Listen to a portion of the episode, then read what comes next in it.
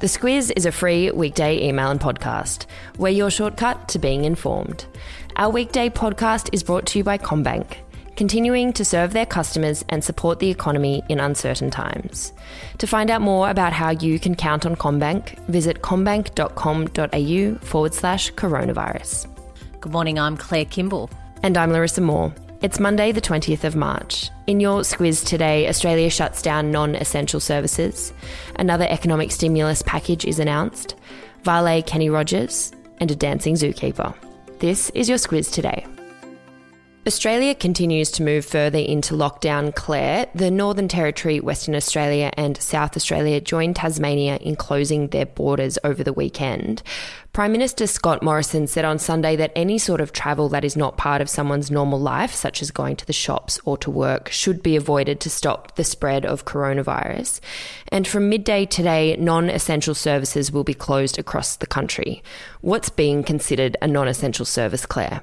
We're talking about pubs and clubs, uh, certainly the license part of those, so where you can get a drink and gather for a meal, cinemas, nightclubs, casinos, gyms, indoor sporting venues, places of worship, uh, also cafes and restaurants, although they can stay open for takeaways. These are all being called stage one restrictions and will be reviewed monthly. The stricter social distancing guidelines come after a weekend of reports of full pubs and beaches. One of the biggest questions is what to do with schools as these tougher social distancing rules come into effect. At this stage, they're not being shut, but states and territories can decide when they want to end term one, so they can end earlier if they decide to. That's something Victoria is going to do. They'll shut down from tomorrow. Schools in Victoria will bring forward their school holidays, uh, as you say, starting from tomorrow. They were going to end up on Friday anyway. Scott Morrison says that the medical advice hasn't changed about keeping schools open. Uh, it's very important. He and the government says that schools remain open, particularly so that uh, the kids of health workers and other essential services have somewhere to go, and that that part of our uh, world can keep turning over. But it's his current expectation that schools will reopen after the Easter break. In sport, and after playing round one to empty stadiums, the AFL have decided to officially postpone their 2020 season, as well as halt the AFL women's season, Claire. It was a really shattered Gil McLachlan that fronted the press yesterday to announce mm. that the coronavirus outbreak has caused them to shut down the AFL men's season after just one round. He says it's the most serious threat to the game in 100 years. It will be postponed until at least the 31st of May, but of course, who knows what will happen between now and then. Uh, the Women's League season has also been cancelled. They just had the first round of their final series, but no premiership will will be awarded. Hanging tough, though, is the NRL. It says that the Rugby League is considering everything that they can do to keep the competition going, including apparently a move to Gladstone, where all of the teams uh, would head north and just stay put. Uh, the National Soccer League is also under pressure to suspend play. Treasurer Josh Frydenberg has warned that the shock to our economy will be deeper, wider, and longer than first expected. The government then announced a second stage $66 billion stimulus package. What are the key details here? really targeting small and medium sized businesses again, uh, the focus being on keeping people in jobs. There's also more payments and the removal of waiting periods for people who need to move on to unemployment benefits. That's quite a big shift from the government. When you take the first package of $17.6 billion and then the extraordinary interventions by the Reserve Bank last week, $189 billion has now been committed by officials to help us tackle the economic crush of the coronavirus crisis. There's plenty more to read about all of this detail in the Squiz Today email. Cases in Australia passed 1,350 yesterday. A few notable developments from around the world. A quarter of the US is now under lockdown.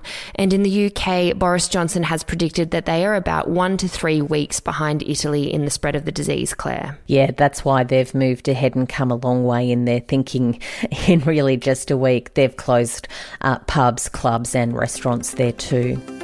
And the World Health Organization has reiterated that young people are not immune from the disease and actually have a huge role to play in stopping the spread, Claire. There's a sense that young people are being a bit cavalier with uh, the way that they're not really embracing social distancing at the moment. Lots of pictures from around the world at the end of last week with young people flooding pubs and saying that given young people aren't as badly affected, it should all be okay. But Dr. Tedros from the World Health Organization says that's absolutely not the case and that they can pick it up and spread it, even though if they get it, they're not as badly affected. They still could get it and they still could spread it, and that's a really bad thing. Meanwhile, China is reporting that they are done with the coronavirus outbreak, having had no new cases reported in Wuhan for four days. They need to get to two weeks with no cases for the travel bans to be lifted. But really, the attention is now on Italy, where the number of deaths has passed that of China, Claire. Really big concerns about what's happening in Italy.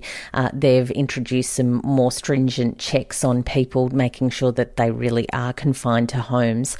Also, looking to Spain, deaths have spiked there over the weekend, and that's another big concern for Europe.